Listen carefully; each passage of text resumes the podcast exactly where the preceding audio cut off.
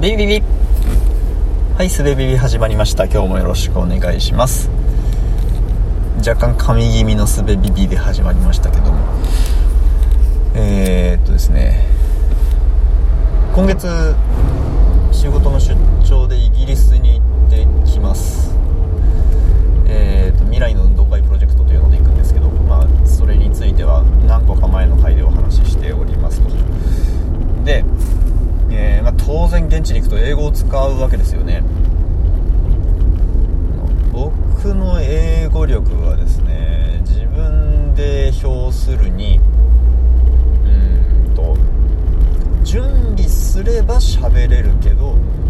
瞬発力は全くないみたいな感じですね。だから多分英語でプレゼンしてくれみたいに言われたらちゃんと準備すれば一応なんとかなるとは思うんですよだけど質疑応答いやちょっと通訳の人くださいみたいなそんな状態なんですよね、うん、でだからあれですよ空港であの、君この国に何しに来たのどこに泊まるの滞在期間はみたいなのあるじゃないですか。あれとドキドキですよね。ある程度聞かれること分かってるけどでもちょっと言い回しが違ったりしたら何ですか聞き取れない聞き取れないみたいになっちゃうしなんかそこのね何ていうの面接官というか担当の人が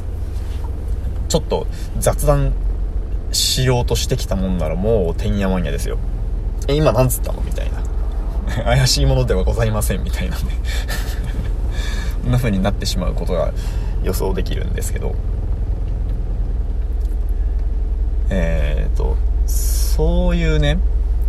準備すれば喋れるみたいなのって結構危険だなと思ってて。だから例えば、そういうね雑談を不意に振られた時に、まあ、例えばそのね空港のそのシチュエーションでもいいしうんなんかスーパーとかお土産屋さんのレジ売ってもらってる間とかでもいいんですけどなんか不意に話しかけられた時に僕が準備できるとしたらうん何言われるか分かんない状況なんでなんか準備できるとしたらあ僕すいません雑談できるほど英語喋れないんですよね。すいませんみたいな。みたいなことを準備するとしたらねそんななんか野暮なことを言わないと思うんですけど、えー、準備するとしたらそんぐらいなんだが生地準備したらできちゃうのでそのセリフを準備していったらそのセリフを流暢に喋っちゃうと思うんですよでその流暢にあ私雑談全然ではいすいませんあのお気になさらずはい全然大丈夫ですみたいな。日本語で言うと多分こんな感じですよね。こんな風に言われたらいやいやいやあんたそんだけ喋れるんだから雑談できないなんて冗談でしょみたいな。また別の雑談に発展してしまう恐れがあって。あれ？でそこで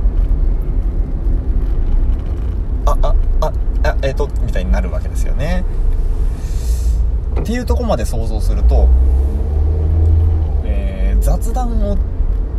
いい感じに断る言い回しみたいなものは用意練習せずにああえあって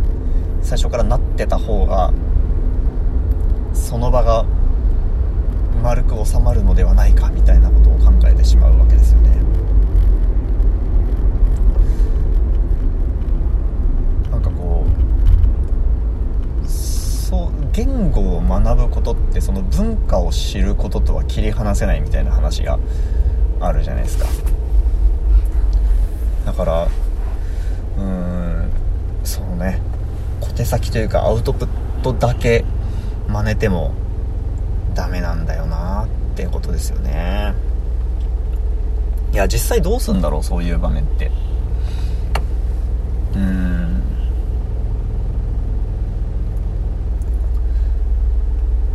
まあっていうようなことを考えておりますのでえー、イギリスにいらっしゃる皆様におかれましてはあの私全然雑談できないんでって言ってる人を見たらあ本当にできないんだなこんだけスルスルっと喋れてるけどこれだけ必死に練習してきたんだなっていう風にね